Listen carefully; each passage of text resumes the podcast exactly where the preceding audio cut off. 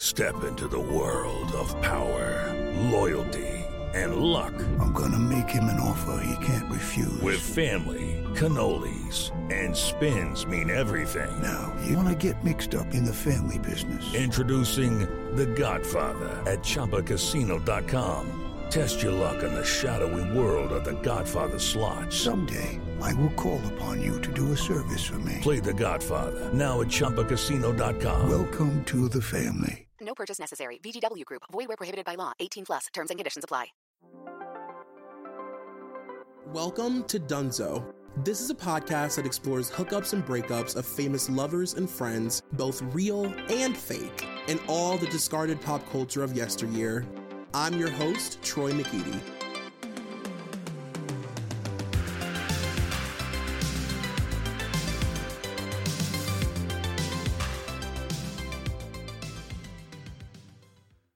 Okay, you guys, welcome to episode whatever this is of Dunzo. It is me, Troy McEady, and this episode is like I can't believe it hasn't already happened. The fact that it is happening is like it's a milestone. And I know that I've been saying that every week, but like it really is a milestone today. This really means a lot to me. And I'm joined by a very special guest, my friend Jesse Cham. Is it Chambliss? It's Chambl. I know it's French, but I'm so whitewashed. It's just Chambliss. Is it Chambly? Yeah, yeah, that's how it really is. my friend Jesse is here. Jesse, how are you? Oh my gosh, Troy, I am just thriving today. Thriving. Thriving is a good place to be. First of all, I you and I became friends because I discovered you through the Tickety Talk. that is correct. Yes. and your TikToks, I mean, truly, like, actually, my friend sent me one of your TikToks, and Mm. immediately I scrolled through every single one of them. It- I'm not kidding; they're so funny, and you specialize in female pop star soft choreo. I would say is like your mainstay, right? That is that is specifically correct. Yes. How did you like get into TikTok, and how did you start using it? Um, I am a stereotype of a millennial who was just like really sad and alone last year at the start of this pandemic that has been horribly mismanaged. Um, and so I got on TikTok and I had been fighting it and fighting it and fighting it before that. And so I scrolled and I lurked for about a month. And then I was like, I'm just going to make some. And you know how people are like, and then I went viral. That did not happen for me. It was like months of blood, sweat, and tears, but then I was too invested. And then I had one video that did really well. And then they like, there were a few more that did well. And like, I have plenty of videos that still tank. Um, but I just really enjoy it now so much that I that I just post what I feel and I yeah I look at soft choreo which is just people who uh, you know choreography from the early aughts when they didn't need to be dancing or they just didn't like hit the way that they needed to hit and it's not serious it's just very lighthearted um and so it's it's a good time Yeah. I want, I want, I want, I want. that was my Hilary Duff for you. Could you tell? i knew exactly what you were talking about Baby, you could be tough. Um, but I'm doing the move. but no, that's the greatest thing about TikTok, though, is like, like at any moment, any person could have a TikTok do really well or not, you know. Mm. And just because you have one that doesn't that does well doesn't mean they all will, or just because you have a million that don't do well doesn't mean that they always will. It's like it's a very fair um social media platform in that sense. yep if you want to be humbled make a tiktok and post some videos Right? Yeah, real quick. Um, well, you guys have already read the episode description. You know what we're doing today. You've you've already turned this up as loud as it will go in your ears, and I'm proud of you for that. Um, we are talking about Ashlee Simpson's debut album, Autobiography, today. And again, this is a milestone. Like I know that you've you recently discovered my podcast, but what you will find in your listening of the old episodes is that I am a Ashlee Stan. I mean, I've I told you this via our DMs. Like it's like it's sick. The people listening know, but it's honestly sick. I love how you, you, you describe it as sick. It's a sickness. I'm infected by Ashlee Simpson. I've got the bug, baby. Um, But- tell me your relationship with Ashlee and the Ashlee Simpson show. I mean, I was an early adopter. Um, I was I was into Ashlee from the start. Um, I obviously like loving the pop queens that I loved. I had a, a pre-existing relationship with Jessica. Um, I am not of the opinion that siblings should just be dismissed in the industry um, unless they just don't have anything to offer, right? Mhm. And Ashlee was like just angsty and distraught enough and, and just like just such a contrast that I was like, this is interesting, uh, you know. And I was in middle school, so I was like, I was down for whatever, and Right. I liked pieces of me, and you know, I was like, this fits what I'm feeling right now. And I like Hilary Duff's rock side, and I love Avril, and so this was this was a nice like little peg to fit into my my square hole. I don't know why I said that. no, I, I get what you mean though. And I, I, I mean, I've said this a billion times, but, and I'm going to be repeating a million things that I've said a billion times today, just so everybody knows. Um, but I think that Ashlee, when she hit, was like, she, like you said, she fit really perfectly into this market that already existed of like Mhm. the pop girls exploring their like punk or punk pop or rock vibes or whatever you want to call it. But Ashlee was different in the fact that nobody was specifically SoCal, where everybody else was like Hot Topic or whatever. I always say she was PacSun. And I actually really mean that. Perfect. I love it. That is so spot on. Like I'm gonna go buy this shirt there, this one-off shirt, but I'm gonna like it. You know what I mean? Right. Mhm. Yeah, she wasn't like Avril's pink extensions and like Hello Kitty, you know, uh sweatband. And she was you know what I mean? She was like more of a like a cargo shorts, like etnies kind of Mhm. gal, you know, which is very specific. Yeah, you know that she had a pair of Heelys at one point, and Oh. she around for sure. She fully healed through the Mall of America. I don't know why specifically there, but I just picture her healing around the Mall of America. From all her time in Minnesota, you know what I mean?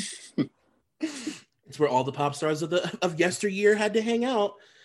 Um, so were you uh, were you a Ashlee Simpson show Newlyweds fan too? Like both shows? Um, no, I I didn't watch Newlyweds a ton, to be honest with you. Um, I just loved Jessica from the start, so I didn't need Newlyweds to be my introduction. right. but with Ashlee, I did watch the show because it just it was really fascinating to me. Um, I think because it was a very specific moment in time, like post Newlyweds madness, um, where this like new wave of of girlies were coming in, and also uh, you know the Ryan Cabrera love thing was fascinating to me. This was just it was a really specific um, time that I think just worked for me, even though I'm not a huge reality TV stan, but it worked. I agree. I also feel like that was very necessary. Like she was necessary in that space too, because Yeah. Jessica had kind of created this whole like it's really fun to be dumb kind of thing, and like you know where it started off harmless, but then eventually turned into like this really weird time for women where it was like no, like you kind of have to be dumb. Like you don't really have another option. You have to be just you know it was and i don't know it, it's a it's a it's a very loaded conversation but ashlee came along and it was like she just was like the other white meat. You know what i mean? It was like oh okay so now she's like angsty. She's you know very sort of like honest and tell it like it is. And she's like writing these songs about her family and like you know at, jessica would never do that. And it's not to like you know denounce anything that jessica does or has done but like it's just so um it was just at the time even though right now it, it feels kind of silly but at the time it was like pretty revolutionary because uh it was a very vapid time in pop culture Yeah, and everything was so calculated. There was no social media. So for her to come out and say, like, I'm also going to have my show, but it's simply to differentiate myself from my sister was like marketing genius for the time too. Their their dad, you can say what you want about him, but he knows how to, you know, exploit his daughters for money. you know like that's the best way to put it he's like really he was a fucking machine like he was a genius have you read Jessica's memoir? yeah i actually just finished listening to it on audible so she she discusses it you know in, in a very gentle way but she's pretty honest in it about her dad and the role that he played in their family and their careers and everything and i thought it was I thought it was nice. It gave me some closure. I don't have closure about him as a person, but I do have closure about him as their manager. I agree with that. I have many, many more questions for sure. So many. Um, so many questions, but for sure- sure. For like 15, 19 year old like white twinks that can answer those questions for us. yeah. well, tell me, tell me about your relationship specifically to this album. Like, what did it mean to you as a young person? I mean, if you've ever seen a cartoon where everything's exaggerated and like you do something too much and so it starts like smoking, that was me listening to the CD in my little portable CD player. That was the Uh, answer I wanted. That I listened to it so I know every word still. Like it's just ingrained into my mind. And I remember specifically my dad and I, I'm from I'm from like rural Arkansas. I don't remember where my dad and I were driving, but we were like taking not like a vacation, but we had to do a like a trip somewhere for something, probably for his work or something, because he did construction. So sometimes he would have to drive to different jobs. And we stopped at this like Walmart in the middle of nowhere, and it was in the little like CD bin, and I was like, I have to have this, Dad. So Daddy, he bought it. please. Please, um, because you know it was with CDs, you couldn't just get them immediately, right? You had to wait, go to the store to get them. Mhm. So, um, I was like, please, this is a new CD. Like, I have to have it. And so he bought it for me. And he, we, we didn't have like a CD player in his truck. And so I just had my portable CD player and I just put my headphones in and I just like listened to it on repeat. And he was like, do you want to like listen to anything else? I was like, nope, Never again, actually. Thanks. never again. And so, yeah, from that point forward, I listened to it until I was tired of it. And I don't know, that was however many years ago. And I'm still listening to it. So, yeah the the re-listenability uh if you will of this album is like is un first of all there are no skips like whatsoever. There's not a single moment of being like oh i can't bear this song. Like I- you've won? Oh wait don't tell me yet. Don't I tell me I, oh, i'm I so excited. Okay. Uh, i'm like okay the rest, yes, but no, there's one. okay.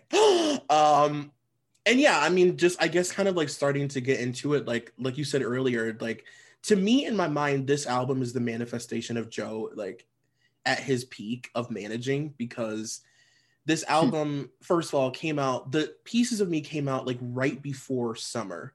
So it was like going to be the song of the summer. And then the album came out at the very start of summer. So it was like you know, this album was obviously going to be huge because they had the backing of the MTV show. At the time, their family was, ma- I mean, they were the Kardashians. And it was like, inevitably, even if this album isn't good, it's going to sell at least. And they knew Mhm. that. And Mhm. they forced it to be not only the song of the summer, but the album of the summer. Like, that's iconic. Yeah, uh, 1000% agree with you. And, you know, everybody, even if you didn't know anything else about her, like you knew pieces of me. You heard it everywhere because the radio controlled what we listened to, like, Mhm. you know, and so we knew it. Yeah, for sure. You knew pieces of me. It was in your head all the time. It was always playing. It had so much radio airplay, and it was one of those songs uh, that, like, I wrote on my notes that it it existed perfectly, like, as an MTV and a VH1 song. I know exactly what you're talking about. VH1 does the more like adult contemporary or like rock stuff that's like a little bit outside of the teen MTV. Yeah, it had crossover appeal, if you will. right. Um, and it just had a real. I wrote in my notes that it had a real sort of like distinctive scream sing quality. Like to me, this album is like driving around in the car with my friends in like shitty, unsafe cars and scream singing this fucking album, like Yeah. throat hurting. just like hers probably did because her to sing this song and it's a hard song to sing. right, and we're all like trying to like squeak our voices and make them sound like raspy and unique. Yeah. I'm like, "Uh." time she has to do the O, you can see her. She's like, oh crap. Ah, you know what I mean? Every time. um, well, let's start with the album's title track, Autobiography. Yeah. I mean, this already. stand out for me. Um, I thought that since this was used in the show, I thought that this should have been a single. thought it was weird that it wasn't a single. You know what I mean? Even if it Mhm. was like a single that you don't put as much money behind or something like that. Like if you watch the show, you knew this song. So um, I think it's I think it's a great song. I love this song. I love that when I hear like that, ding, ding, ding, ding, like the very, yeah. mhm. it's over. Like you can consider me cooked and basted. It's over. yeah, literally, it's like I'm going to listen to the whole album if I hear those those guitar plucks. Yep. Um, and I also think autobiography is like, yeah, it's crazy that it wasn't a single because it's such a representation of the theme of the album, of what all the songs are gonna sound like.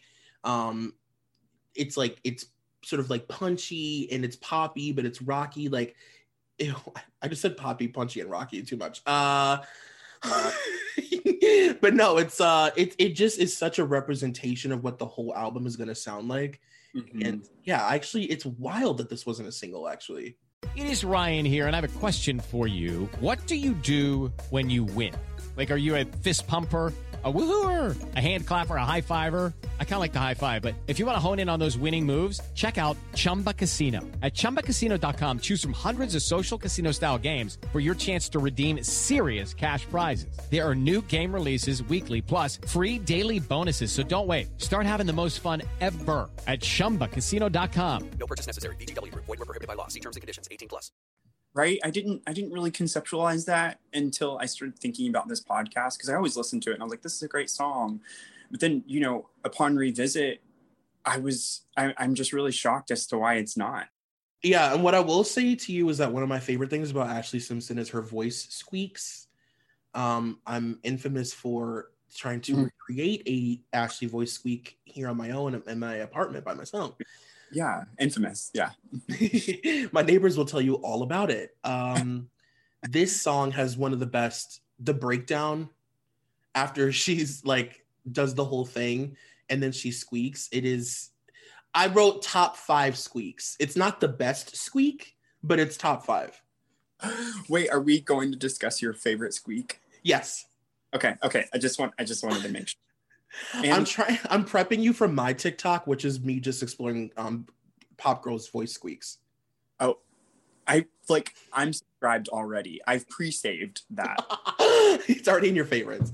yes yes the other thing too that i think that she doesn't get enough credit for is that she wrote on this album too you know what i mean and. Obviously like documented in the show but if you were just a consumer of the music or even just have only heard one song by her i think it's important to note that she did write it and of course like Kara DioGuardi was involved in this because she was like the moment you know Mhm. Mhm. Yeah, I mean, it drives honestly like it drives me insane how much people discredit Ashlee's entire all of the achievements that she had during that time, which were like monumental, and just her as an artist in general because of what happened to her. Um, because she had a mishap on a show, like it denounces every single thing about what she did is just so crazy to me. But um, yeah, I mean, I think this is a bold statement, and I've said it before, and I will say it again. Okay. I think that even though they're obviously not the same person, they're not, you know, they're not the same gal, but like the marketability of a pop girl, like writing all of her songs and like documenting her relationships in song publicly and having the the listener be able to know which songs are about which guys she's talking about is very Taylor pre-Taylor. Yeah, I don't think that's controversial at all. I think that in this industry, it's all about timing, right? And it's all about like learning from the mistakes of your, you know, your predecessors. And Taylor had so many examples of pop that went right and pop rock that went right and indie that went right and country so that she could, you know, I Taylor was is probably like like when she was younger, like sucking an inhaler and like writing down all these notes, like this is how I'm going to be famous, and she like Frankensteined her career. You know what I mean? Because she's Yes. like calculated in that. And Ashlee's a perfect example. I don't think that's controversial. Well, thank you, sir. And it's also obviously we just have to say it's obviously not lost on either of us that this was the theme song of the show.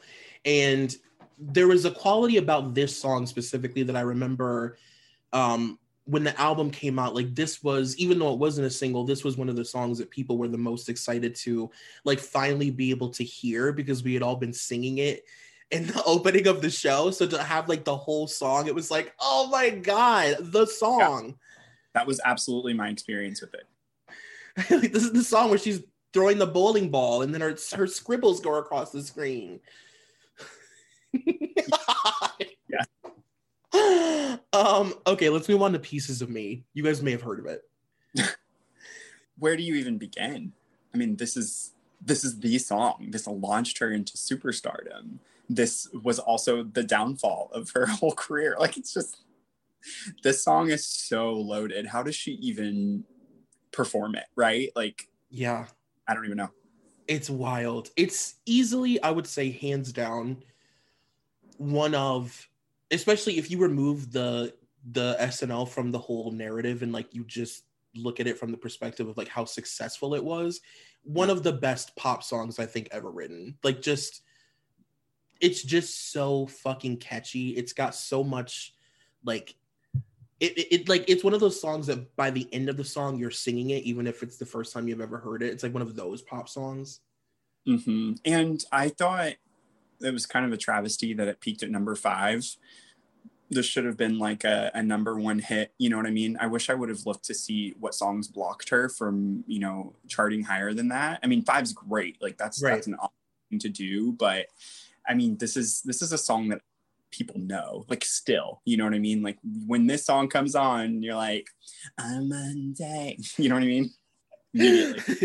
Right. Yeah even younger people who like didn't watch this show they know pieces of me. Everybody knows this mm-hmm. song. Yeah. Reese's pieces of me. It also always makes me think of do you remember like the mad tv parody of this song? 1000% and like as much as I, I hate that like she got so much shit like some of the Mad TV was really funny. It really so good. On a Tuesday, I'm hungry. By Wednesday, I'm sleepy. And she was always like doing that hand thing with her hands that like alternative girls do, like. Mm, mm, mm, mm, mm. it's so true. Ashlee's stage presence is real weird. Like love her, but it's real weird. She's always like bouncing, doing this with yeah. Well, because she's a sexy girl in this complex world. That's why she's doing that. A nasty girl, you want to get with me? um, let's move on to the song. I'm anxious to hear your thoughts on Shadow. Okay. So, Shadow gave me so many mixed messages because in the first verse, she's like, getting she's appealing right? She's trying to get you on her side. And then she's like but don't feel sorry for me. I'm like that is exactly what you want us to feel. Mm-hmm. you want us to sorry for you because you've you've been overshadowed but you also want us to like respect you in your own right. And so i was always just kind of like which is it? And you know i feel like jessica was very coy about this. Like she I, like I know that that it was discussed, right? Like she had to talk about this because it was literally like I'm in the shadow of my sister. Mm-hmm. Uh, I want to know if she was like secretly pissed. You know what I mean?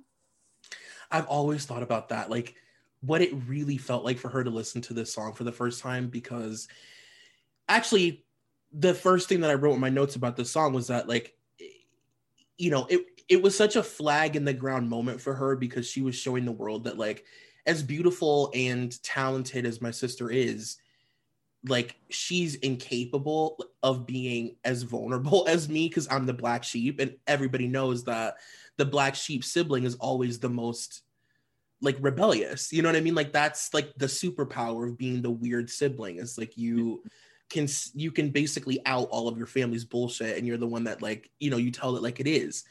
Mm-hmm. And Jessica was never Jessica never came from that world of being like you know, show the world who you really are. Because that was never Papa Joe's whole gig. Like oh. that, you know, that was not that wasn't what they did. You know, like they weren't an honest family. They were very like everything is fine. you know? Yeah.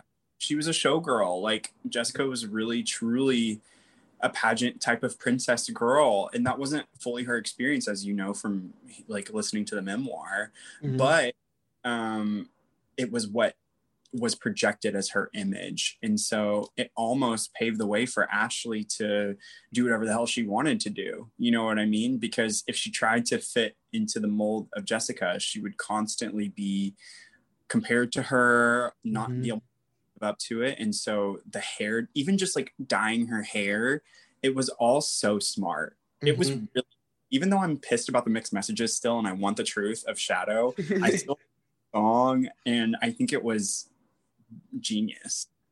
Yeah, you're right. The dyeing of the hair. I mean, I've it's so I've come back to this so many times. I talked about it with Mandy Moore. I talked about it with Britney. I've talked about it with Christina. I think I've talked about it with Jessica. Um, the dyeing of the hair, like that is not a thing anymore because nobody gives a fuck anymore what you do. But back then, being a blonde pop girl to dye your hair black was like such a big deal. Yeah. Such a big deal. It was like, oh, a new chapter started. Public meltdown. Yes, one thousand. Yes. like she's a bad girl now. Whoa. Just descend from the ceiling and everybody starts spinning around on him because she dyed her hair brown. she's rock and roll now. Um, and I also, I mean, I guess it's like, you know, we can't talk about this song and not talk about the fact that, like, when it came out, you know, it's just, it's a weird thing to re-examine a song like this that like we have it, it exists now in like in pop culture as sort of a joke you know? But this is a song that like a teenage girl wrote about the trauma of her family and like basically being ignored because her sister was a meal ticket and it's wild. Like it's wild that like we were all like we all thought it was so funny and we were like kind of laughing at her for writing it. And it's such an honest vulnerable song and it's it's it's such an incredible I don't know. It's just it's so incredibly uh, deep for a teenager. She's a kid. Yeah. And I mean, and just the fact that like Kara was involved in the songwriting, like she has the talent of like pulling any sort of like real life pain experience from, Mm. you know, sheltered, you know, Disney stars or whatever that don't know how to write music because they don't have any like life experience to pull from yet. Um, so I feel like you know, I don't know anything about the writing process with her. I haven't read into that, but I feel like it was probably kind of like easy, like magic, because Ashlee was like, "This is what I'm feeling, and this is exactly my experience." And it was probably like, "Okay, like I can work with that." You know what I mean? Like we can guide your guide your lyrics here. I, I Yeah. just imagine. No, yeah, I think you're right. And I I mean I, I had to read a lot about her uh her the recording process for this album when I did whatever Ashlee Simpson episode I did forever ago. And I Mhm. remember them talking a lot about just like her intense creative involvement and how they were all sort of like you know that all of these guys had an idea of what this album was going to be and it was that they were going to make like a Hilary Duff rock album and Mhm. that's why she was so adamant on being like no you guys don't understand like I'm not Hilary Duff like I, I really do want to go in there and like write music and make an album i don't want like you know a, a hello kitty album if that's cool like no shade but like i really want to make like an actual album or whatever Me with a mohawk album. Yeah. yeah my fingerless gloves album Right. um i have some controversial opinions that are about to come up right now I'm Uh-oh. i fucking hate lala It's so dumb. I love it though. I do, but it's dumb. it's so stupid wait why do you think it's dumb Okay, but if you hate it, are you skipping it though, Troy? You said there's no skips. Ugh. Oh, did I just call your ass out? All right, yeah, yeah, you did. All right, okay, I'm retiring from podcasting. You're welcome. You skip Lala? Yeah, I do. Okay, so I need to I need to know your thoughts here. Just spill. I just it's been my least favorite song since it came out. Um I, I've never, I've never like joy. I don't, I don't know if I've ever had a truly joyous moment of listening to it the whole way through and been like, God, I want to listen to it again. I just don't. I don't know. I don't know. Maybe it's like, I in my mind, like it, it. When I was younger, I thought it was like too try hard or something. Um, and I also thought there were so many other better songs, like so many other singles, I don't- yeah, potential singles. Why it was a single, like zero. it is that's probably why I've, I've had resentment towards it because I just don't get why it was released. Yeah. Um, I think my favorite thing about this song, um, other than just the ridiculous things I'm sure she had to do in the studio for it that you can never recreate, um, is the fact that she says aeroplane. yeah. And- Why why are you meeting this person on an aeroplane or in the back of a bus? Like just go to a cafe. oh my god, I've never re- really realized that I I also sing it as aeroplane. Me too. How could you not? Because like she adds a whole syllable in there. So if you sang it as airplane, then you're going to be offbeat. oh my god, that's so funny. oh my god, yeah, it's just it's so it's just full cringe for me. Like the whole thing is just cringe turned up to a thousand. I just can't uh I can't bear it. And then I also never understood either like a girl um suffering from acid reflux who like is supposed to like protect her voice or whatever releases the most like straining scream singy like whiny song that's ever existed in music history. The live performances don't help her. oh my god. Like why would you do that? That was a misstep for joe. Like that was a real like you know what i mean? It's like there are songs on this album that i'm sure you could sing real good and this is like the one that you probably could never sing real good and they're like let's have you sing it on a national stage all the time how about that Yeah. Let's have you do it at a sporting event. Let's have you do it on television. And Right. just like, let's not. let's do it live hell yeah And when she got when she got booed, do you know what I'm talking about? Oh my gosh. it's so sad it's so sad we we didn't okay we we touched on this when we were talking about pieces of me but i think that like she didn't do anything different than so many other artists like have done in their careers.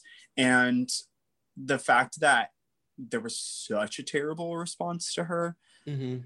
makes no sense to me. I've seen um i was watching live performances of different um you know songs to before we we met up to talk about this and I like to read the comments um, on YouTube because people are disgusting.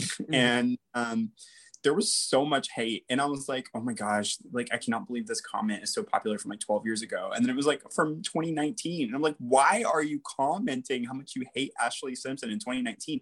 Why are you on her YouTube?" That's what I Right. wanted. like what are you doing with your day sir Yeah. Did you need to do that? It would have been free for you to not watch this. In fact, you just made her money. You made her three cents by watching her official Vevo channel.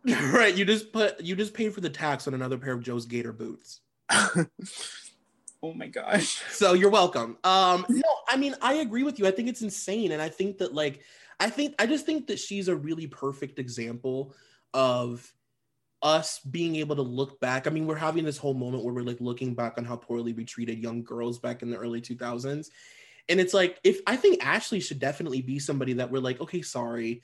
Like there was no need for people to be like piling your cds outside in front of malls and burning them and shit. It's just like so extra Like, were we so bored or were we just like so traumatized from, you know, the Iraqi war and everything going on that we like had to to I don't I don't know. I'm just like trying to think because you know, like what's going on in the in the greater world always informs like how we do things with pop culture because it's so inconsequential and we feel like we can do whatever we want with it. So I'm Mhm. just like like you took time to go burn CDs.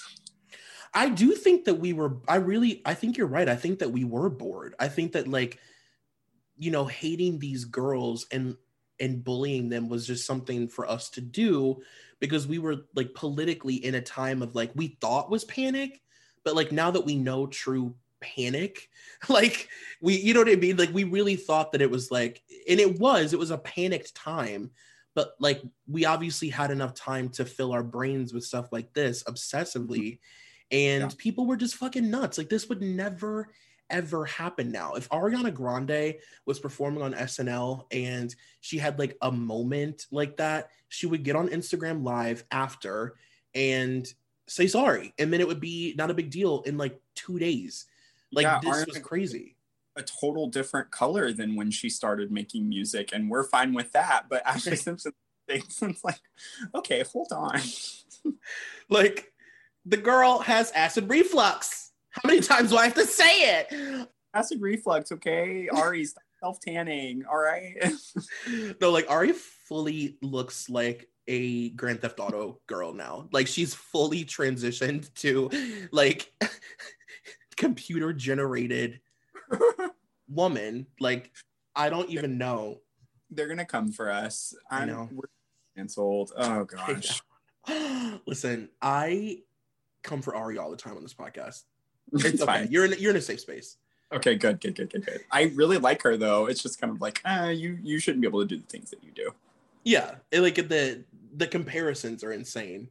Yeah. Um, let's talk about "Love Makes the World Go Round."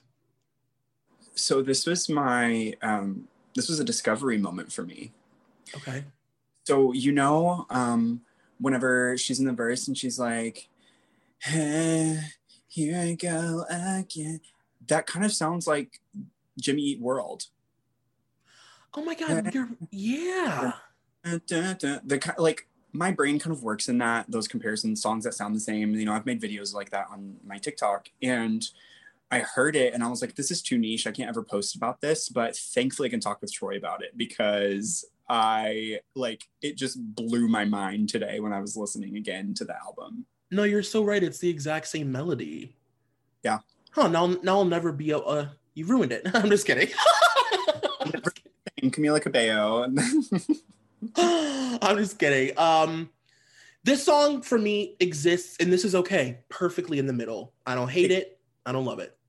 this is this is a soft Avril Lavigne track. This is whenever Avril's like talking about for like being from her hometown in Canada. It's like okay, Yes, grew up in a small town, Napanee or whatever. Na-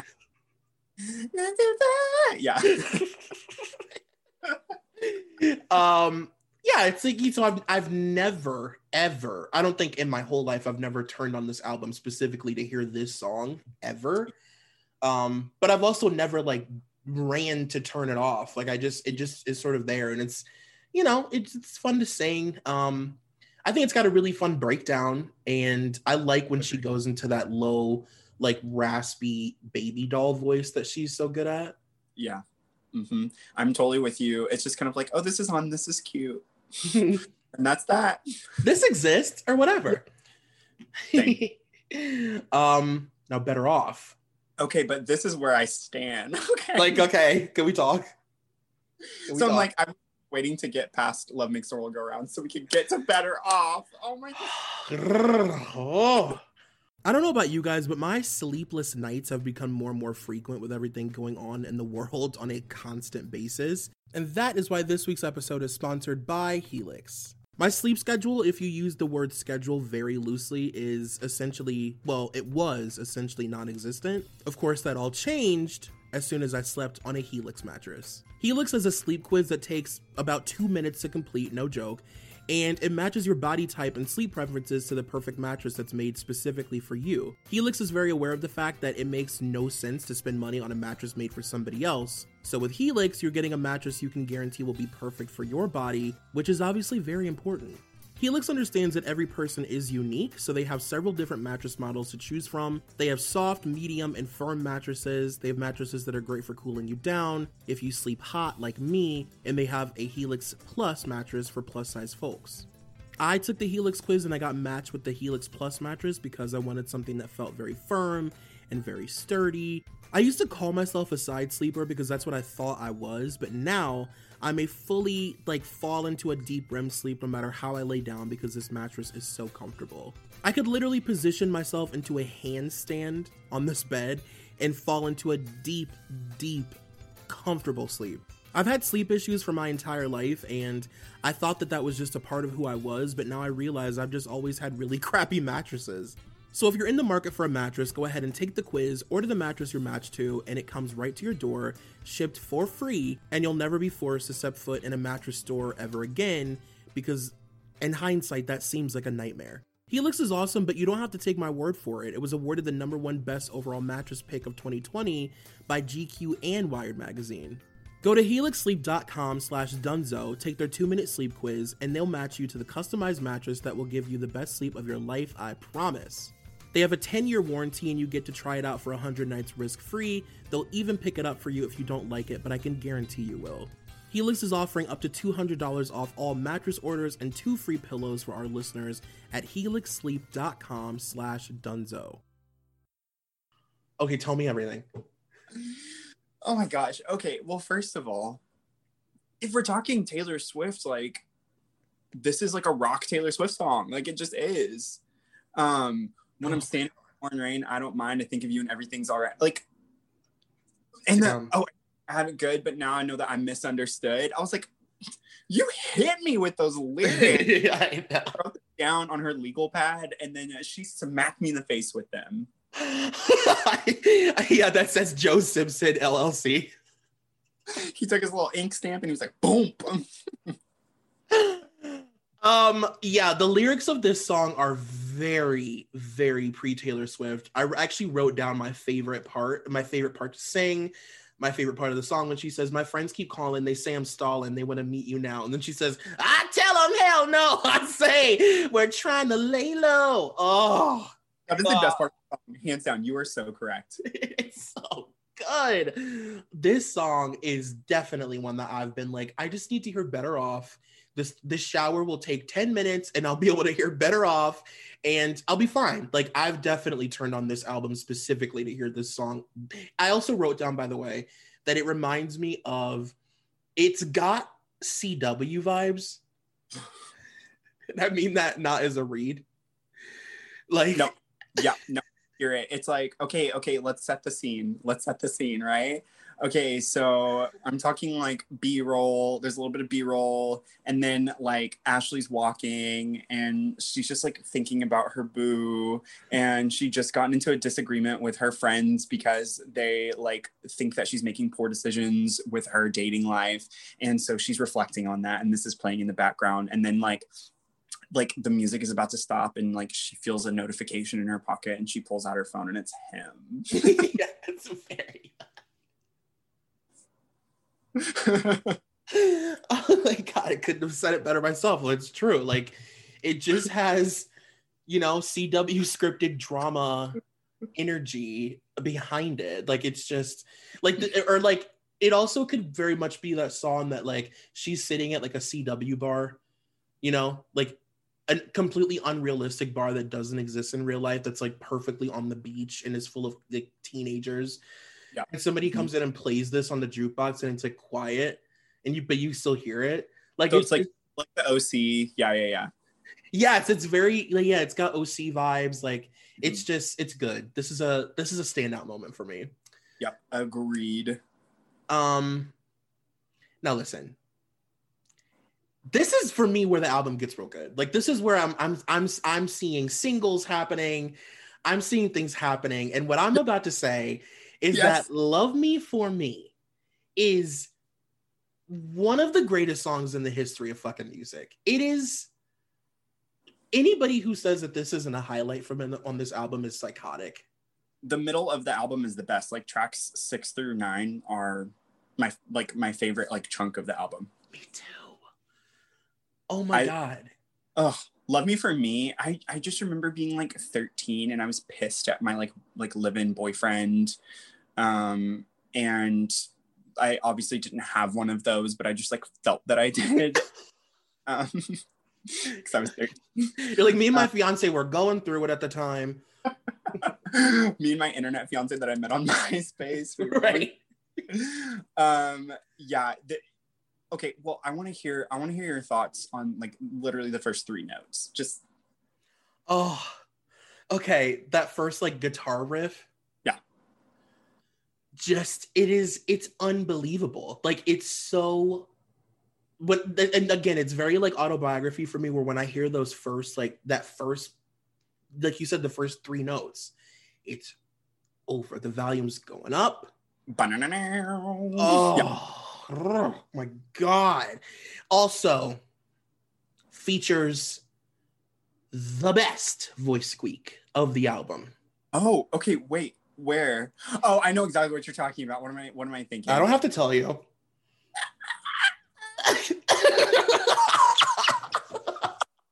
I'm using that as the promo for the whole episode, by the way. Just that. I can't squeak. I cannot squeak like that. I was trying to do it. Like if you could see me, um, uh, I was like, like your whole lungs filled up with all the air they could take. And I got.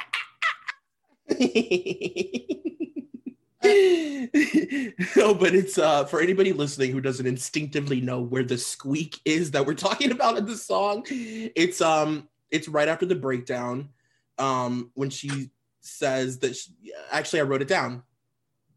I've been waiting all my life to finally find you just so I can push you away. And when you're crawling over broken glass to get to me, that's when I'll let you stay. Come on.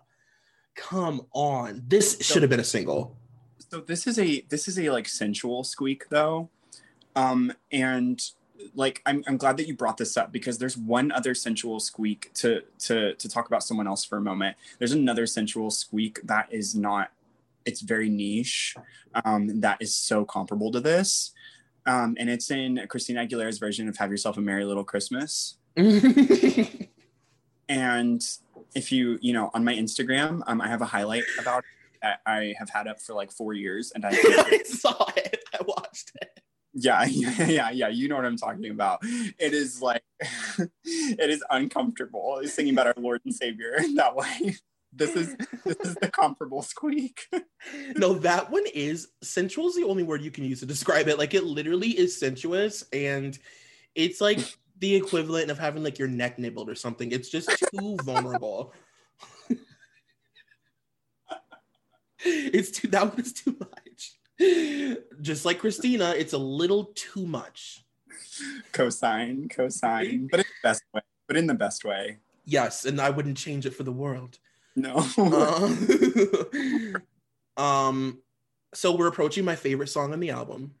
Stop! This is my favorite song. I'm not joking. This is my favorite. Are you song. kidding? Mhm. No, not kidding. you guys any first of all i think most of the people listening to this probably have listened to this album a million times and know it in its order you know that we're about to talk about surrender Track eight. Oh yeah.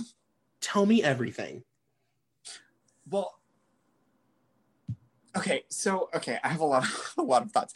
First of all, I think all of her like little intros, all of her like beginning parts of the melody are are like very distinct because that's what I'm always thinking of 1st Um, this is like if that's the way you want it. oh I love, I love it. It's kind of like dancey, you know what I mean?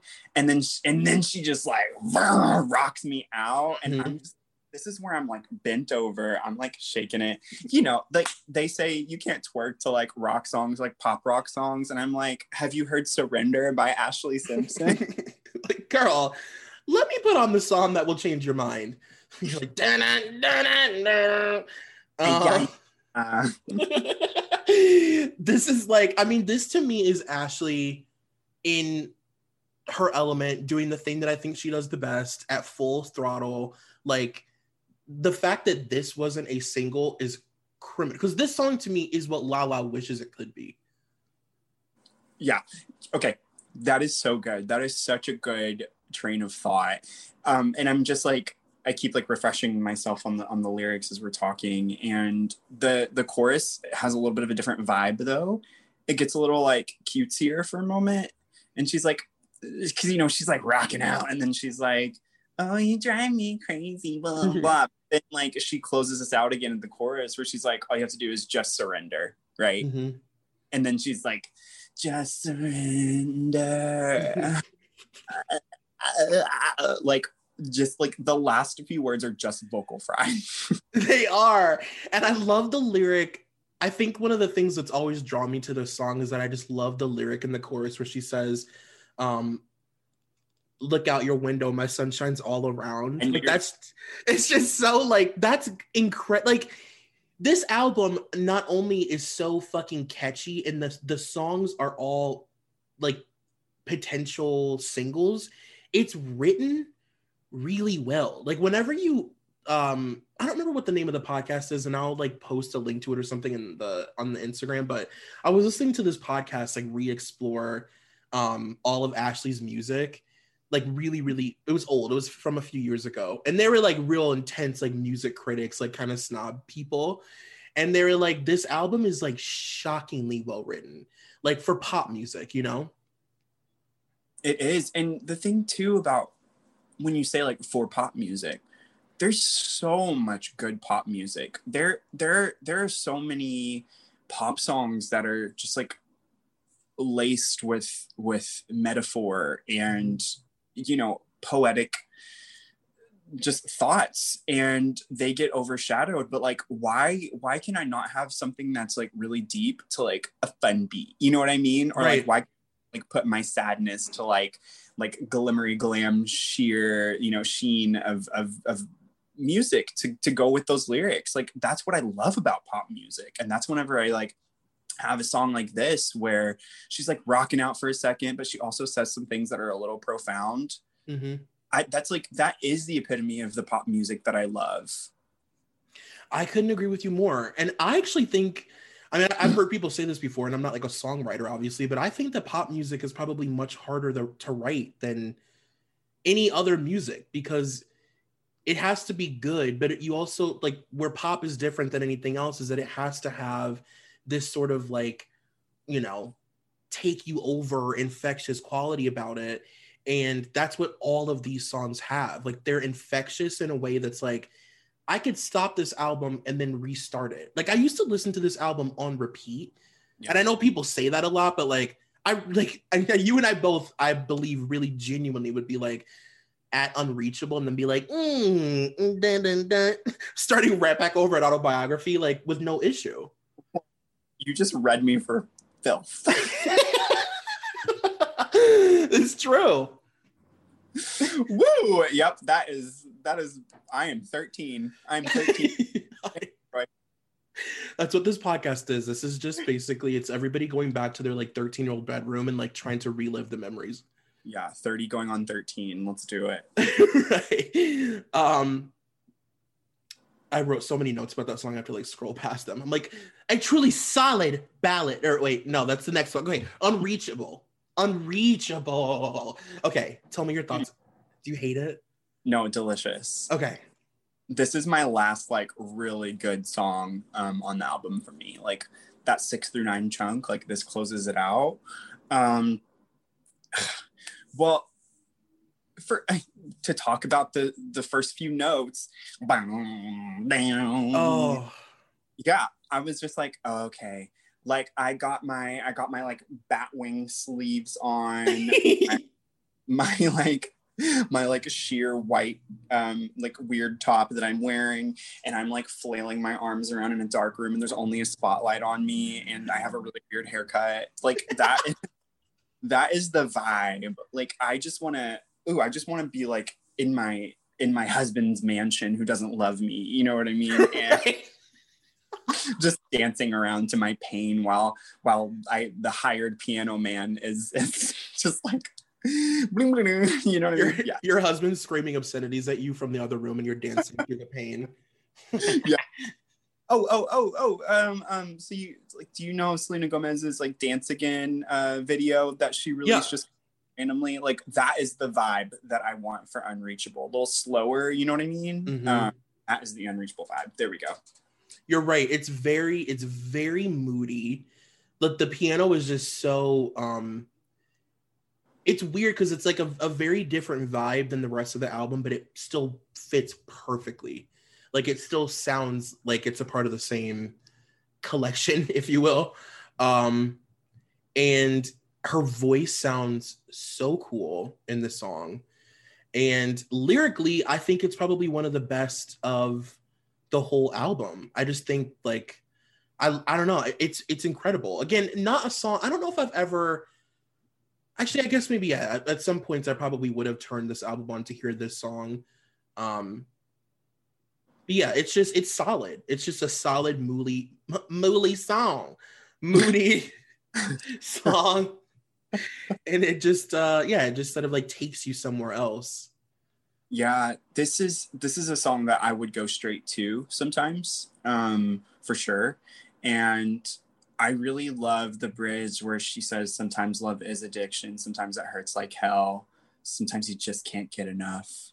And that sounds really like basic if with me just like saying it the way that I did, but in in the song itself, it works so well because like it's doing that pop song thing where she had her like two good verses, she did the chorus, and then like the bridge is gonna like it's the valley and she's gonna like take us into the trenches with her Mhm. crawling in mud and and just like being real gross and then then like at the very end where she says but you can make me unreachable and she goes launches right back into the chorus like we emerge from the clay Yes. and and, and we're like marching i don't know what am i saying You're doing a full a full music video for the song in your head, and I'm like living for the visual representation of it too. By the way, songs that don't have music videos i i like give them that like for um i don't i when for surrender there's like a specific like loft apartment that i imagine ashlee standing in whenever um surrender plays in my head don't know why no, I get that. I kind of do that too in my head. Like I hear, I feel like I see songs in that way. Like sometimes I'll even like a song more if I feel like I've really figured out the music video in my head. It makes me like Yeah. the song more. I have Even though it's- those All delusion. It's literally all delusional thoughts. it's a fever for sure yeah Yeah, yeah. Um. So nothing new is outside of your favorites. You're not into this song. Oh maybe i lied. No i really like nothing new too. I'm so sorry. Six through ten. I retract my statement edit that out. I know you won't but um, no nothing new is also good. Yeah yep yep yep yep. It's it's in the it's in that that chunk of like the most cohesive parts of the album six through ten. I missed Okay. I was gonna say I thought so because nothing new is very um it has the same sort of it just it feels like there's like a separate little family in those songs. And they Yep. feel like their own separate little collection of songs. Um yeah, nothing new is an absolute highlight. Again, should have been a single. Criminal. Criminal that it wasn't a single. did you go did you go to this song specifically like whenever you just had the cd when you were younger did you ever just skip to this song Oh yeah. yeah times. I, I this was a real good like turn the music up as loud as it will phys- like those like teenage moments where you're literally listening to music and your walls are shaking because you're a young millennial and you have a boom box you know what i mean? Mhm. and you have like the the mega bass like turned up on your boom box like all the way. Like this was a real i mean the chorus of this song is so catchy that it sounds like it was written by fucking taylor and jack antonoff themselves R- truly.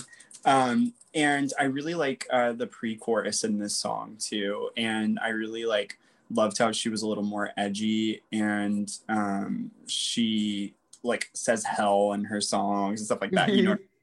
Um and so whenever she's like oh i can only be myself i'm sorry that's hell for you i love that little like pre-chorus two lines before she launches in. I really like that Yeah, that's re- that's a really really good lyric, and I also love this song. Hmm. Introduced me as a young person to the phrase "What's your damage," and um, I will tell you that as a teenager, I really loved finding ways to incorporate it into my everyday vocabulary, if you will. What's your damage? That is so funny. I've never, I've heard this song a million times, and I've never thought about the fact that she put that phrase in there. This was not my introduction to that phrase, but I never registered that it was in there. That is so funny. I was like, "What's your damage?" I just like something about that rolled off the tongue in a way that I was like, "Oh, that'll be my thing for this year. That'll be my thing for this upcoming school year." Oh my gosh, you. I don't. That really, I'm taken aback by that. That is so good. Um, I also really like how I don't know. The trouble between me and you is nothing new. It's like she's clearly in this situation that she, you know, knows is bad for her, Mhm. and she's just like, this is the norm. And you know, it makes me wonder because we've talked about how she was writing about how like she was overlooked in her family and everything. I wonder if there's any truth to this song or if it was just like a fun song. You know what I mean? Yeah, I mean, and that was like again like the Taylor Swift thing of like it wasn't so extreme that she was like doing, you know, secret hidden messages in her albums and like secret imagery and stuff, but like there was an element of you know, is this song about Ryan? Is this song about Wilmer? Is this song about whatever that guy's name was that was on that? Remember that first guy that she dated that was like on a CW show or something? I can't remember his name, but he was in the first couple episodes of the Ashlee Simpson show. He was like an actor. Yeah, yeah. Okay. I don't know. I don't know who he is, but I know who you're talking about. Yeah. I'll, I'll, I'll look it up. And I okay, and I know that there's a bunch of songs about him on this album, and it was really fun to try and like, you know, sort of piece the lyrics of the song with what we had seen in the show, you know, because they, I mean, her and Ryan's entire relationship basically played out for the world, and Joe was really smart in, you know, in doing that. I mean, he really he basically was like, okay, watch Ashlee go through all these experiences, watch her write songs about the experiences that are really good, and then the Mm-hmm. album comes out during finale night. You know what I mean? It's crazy. It it really is genius. Like, yes, it's a genius, but also like kind of makes me feel gross thinking about how calculated it was. I know for his kid. yeah. Ooh, why does he? Oh man, lots of more questions. We have one. yeah, exactly. Um, I also really like. I just wanted to say this too, so I didn't forget. I really like um the fallout that feels like such a mess. I really like that. Oh, and I love the way she sings that lyric too. Yeah. Oh my God. Yep, one thousand percent. The way that she delivers these fucking lyrics like there's so much um there's so much like sort of theatrics in her her voice Yeah, and I feel like I know that she had to like work on her voice, obviously, because she wasn't a professional singer, whatever, Mhm. until she was this. I feel like if she would have been like coached really well in a different way, um, she would have been able to do more with her voice because it's so unique. And the thing about a unique voice is that it's either going to be received really well or people are going to hate it. And I don't know if they did everything else right. I, I think except for helping her to like prepare her own voice, you know what I mean? And to know her voice well enough to know what music would work for it. i could not agree with you more i actually i really honestly think that she would have had a journey voice wise similar to miley because hmm. it took miley years first of all it took miley years to realize that she actually has a weird voice and not you know a traditional pop girl voice which is great you know? And Yeah. then she had like once she embraced her voice it was like it went through this whole transition and her learning how to use it and sing really deep. I think ashlee would have gone through a similar thing of like you know 10 years from the release of this album she would have been i can't even imagine the stuff that she would because her voice like you said was so unique and so sort of like gravelly but also soft in in ways like she had this raspy gravelly thing to her voice but also at the same time sounded like a baby girl you know well, she sounded like one of those dolls that you like squeeze and it's like, you know what I mean? yeah. But like, but like good way, like like when she squeaks or whatever, it's like, oh, I kind of like like that, you know? what I mean? yeah yes um what about giving it all away That's my skip. I don't need this. I don't need this. Um, throw it out. I act like it doesn't exist, and I've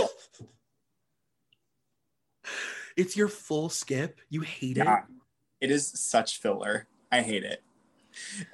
okay all right Think, okay, tell me your thoughts, because clearly you're like, mm, the camera just turns off and the recording stops um I'm going through a tunnel. I can't. I can't. Yeah. i'm heading into the lincoln gal sorry um okay so again i don't know if i've ever turned on the album to listen to this song and i do actually think that it is filler but what i like about it is that um i think it has some pretty good lyrics and i think it is weirdly um the you know for an album that's it's like this album is called autobiography it's all sort of introspective you know songs about her relationships and her life and her adolescence and stuff and then there's this random moment of like I'm just gonna read some of these lyrics. Hey, you living for tomorrow. You sold your dreams for a pocket of change. Hey, you smoking up your sorrows, just pointing fingers at someone to blame. Hey, you, you turned your back on your children. It's left in it's left in that big burning bed. This life's like living in the gutter. All this pain just makes you feel dead. I'm like, who is she singing about? I have no idea. And I, I have more questions about who she's singing out whenever she's like in the bridge before all of the, you know, the final chorus or whatever. And she says, Hey girl screaming for attention. Once you get it, you throw it away. I'm broken. I'm picking up the pieces. I won't live in all of your mistakes. Like, who? What was going on that day? comes on and I'm like, then who? right. Like this was like a real, you know, this was a real maybe she watched like maybe she like watched a lifetime movie or something and really got in her feelings about it. Like she watched a thriller. You know what I mean? It was like extremely in her feelings. She she, she watched like too many episodes of Lizzie McGuire. She was pissed about Aaron Carter, you know, treating treating Hill the way, you know, just she was over it. She was in her feelings on this good, good day. Um, yeah, I don't go out of my way to listen to this song. I forget that it exists until it comes up. And then every time I'm always like, God, this has adult themes. Like, God, she's singing about somebody smoking their sorrows away. And like get, turning their back on their children and like I just Yeah. I I don't need this. I get it. I don't I don't want it. I get it. I understand. I get it. I don't judge you for that. Thank you. If I you would, you should feel safe here. Now, listen, if you had said that about like surrender or something, I actually would have, I would have said that the audio cut out. The girls are fighting. Yeah, yeah, yeah. I, The, the girls are fighting. no, I because Surrender is like an objectively good song, and if someone wants Right. to challenge, like let's fight. um, I do have a controversial opinion coming up again. You're gonna think it's so. Undiscovered is literally like, it's like, not even just of this album, of her whole discography, one of my favorite songs. Grrr. I mean, like Mm-mm-mm-mm. it has someone's favorite song. Listen, no, I don't. I don't dislike Undiscovered at all. It just, um, it's uh, it's just not a standout for me. it's I'm a very end of the album. I always love like the last. I'm that girl who likes the last track. You need to do Always. a podcast about your favorite end of the album songs if you haven't. That's a really really good idea actually because I always I love the closing track of so many of so many albums. I can't even tell you. Um, I've definitely turned on this album to listen to Undiscovered like a billion times. It's yeah. So since you're such an undiscovered stan, I need to know about like the movie. Oh God. I know. I don't. I don't. I, I have a disconnect there. I need to know your thoughts. So the movie was a real missed opportunity um because it was terrible. I just remember it being really bad to be honest with you. I don't remember any of the I don't remember any of the concept, but I do remember I do remember her singing the song Undiscovered. Huh. Uh, for some reason that's the only thing that stands out is like her being in a dive bar on stage, I think with fingerless gloves, singing undiscovered because undiscovered was sort of like the not a girl not yet a woman of that movie Okay. if that makes sense um Totally, yeah totally jiving with you. i I just remember my memory of that is like seeing the um like trailer advertisements for it and like Mhm. no song and I was like, what is this? Even even then I was like, this is not this is gonna be bad. Mhm. I just knew. yeah it was like almost it was too first of all that movie came out too soon after the release of this album it was like joe trying to capitalize as much as possible on the success of the album whereas they Yeah. should have just like been done with it and moved on and it was like no there's more um you know that song from the album now it's a movie ooh we don't know that song from the album. We bought it for for me.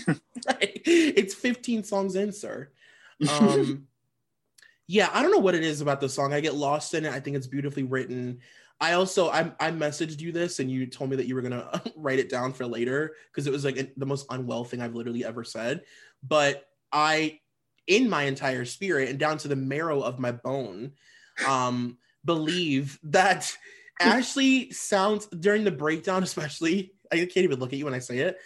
During the breakdown of the song, I would say Ashlee is giving me. She sounds like a girl who grew up listening to Hole, and was like, I can kind of make myself myself sound like Courtney Love if I try real hard.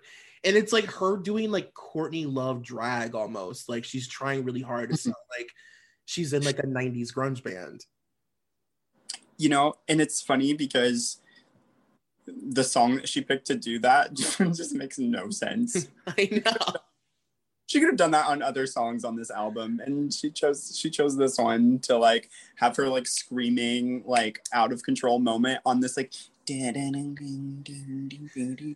like okay it was a it was a misstep i don't i don't dislike it but it was it was a little bit of a misstep for me No, I get it. it. It really, it's one of those songs that really only, it was like put on the album for me. I'm not even convinced other people have it on their CD. i you know what i might not have i'll have to revisit I don't know. I, I think it's a fever dream and it's my fever dream. um, so obviously you and I are going to continue doing this and we're definitely going to have to do I Am Me and Bittersweet I- World. oh yeah i have so many feelings about both of those albums so so many feelings. Do you have a favorite Ashlee album out of the three? oh gosh. It's hard because there are moments from each of them that i love. Like Mm. the 6 through 10 on autobiography just like uh, gets me and autobiography itself. Like autobiography and then 6 through 10 i think i guess i would say that that's probably going to have to take my favorite album spot. I revisit i am me a lot though um because there's i am me is so much more loaded. Like post incident new blonde hair lindsay lohan like Oh, there's so much. And also like i think there are some i am me i think my favorite ashlee simpson song is on i am me i think i, I think we had talked about this before um but say goodbye it's an album closer but i mean that's that's one of my faves it's a, it's it's a standout ashlee track for me um but now that i'm looking at the track listing i'm like we don't we don't have to get into this right now. I could I could just keep talking about this, but there's a chunk in the middle of the album of I Am Me that I don't need. I need the like very beginning and then the very end. I um yeah, I think that we have the same chunk that we don't need. Like I've I've had the same skips for 10 years. Um but I agree with you. It's like autobiography was like lightning in a bottle. Like it was like, oh, who would have thought that this album be- would be so good and like timeless? yeah. But then I am me is like Ashlee fully realized. It's like her like really leaning into being like very successful. Like you said, she's got like this like and at this point now it's been established that she's very sort of trend setting. Like what she does with her hair and her clothes is like kind of a big deal for youth culture. She really is like setting trends. I remember her being we're like doing a part two of IME right now, but like I remember um like even just something as simple as her wearing like skinny jeans and heels for a little gay boy being surrounded by all my girlfriends like listening to them talk about it like she was mm-hmm. just always right on the forefront of like making random things really fucking cool.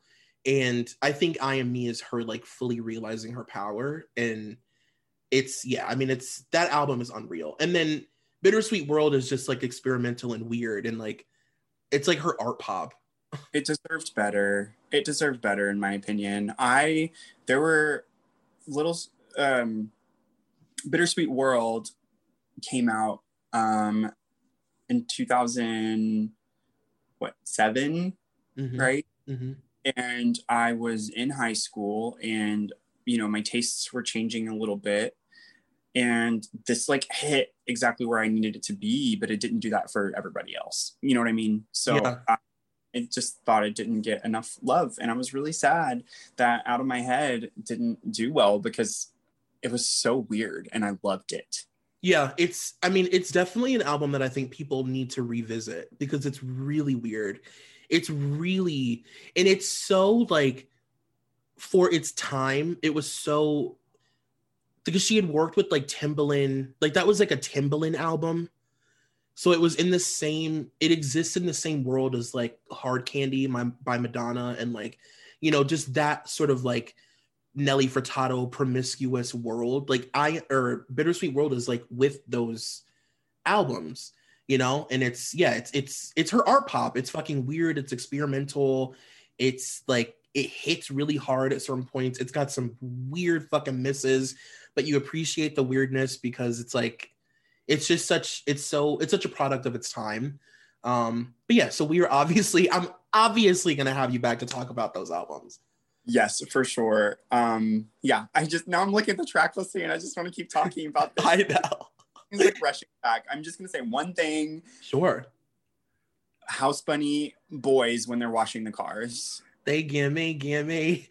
They follow my voice. yeah.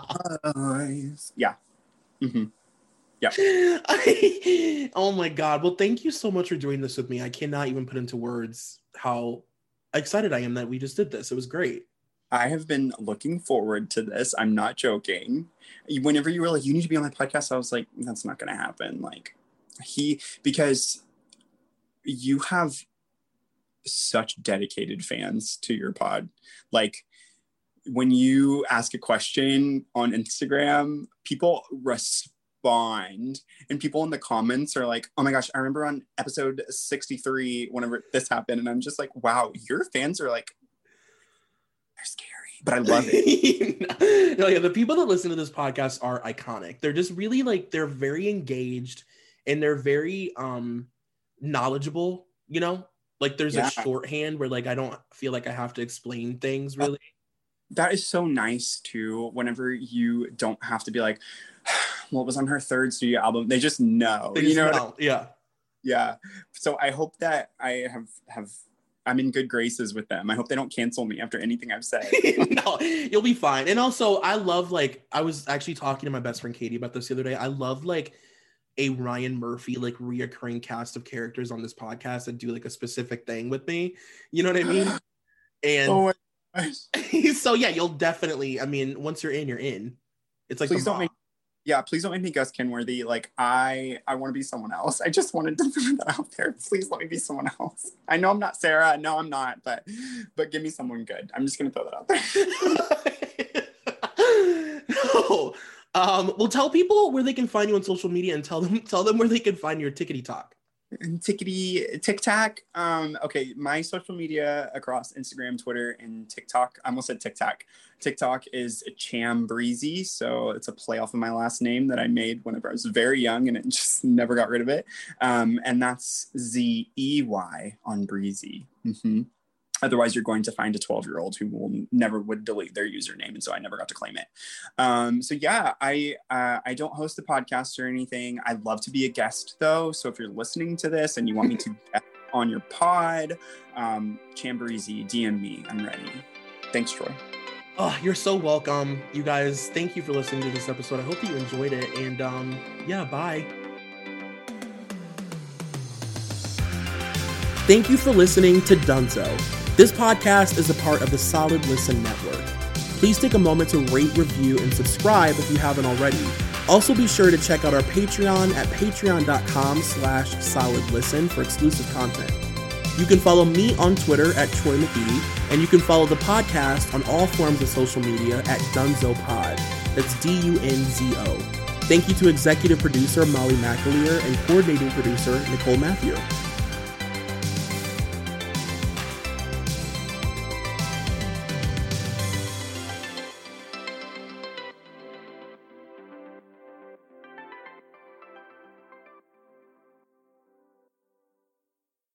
Step into the world of power, loyalty, and luck. I'm gonna make him an offer he can't refuse. With family, cannolis, and spins mean everything. Now, you wanna get mixed up in the family business. Introducing The Godfather at ChumbaCasino.com. Test your luck in the shadowy world of The Godfather slot. Someday, I will call upon you to do a service for me. Play The Godfather now at ChumbaCasino.com. Welcome to the family. No purchase necessary. VGW Group. Void where prohibited by law. 18 plus. Terms and conditions apply.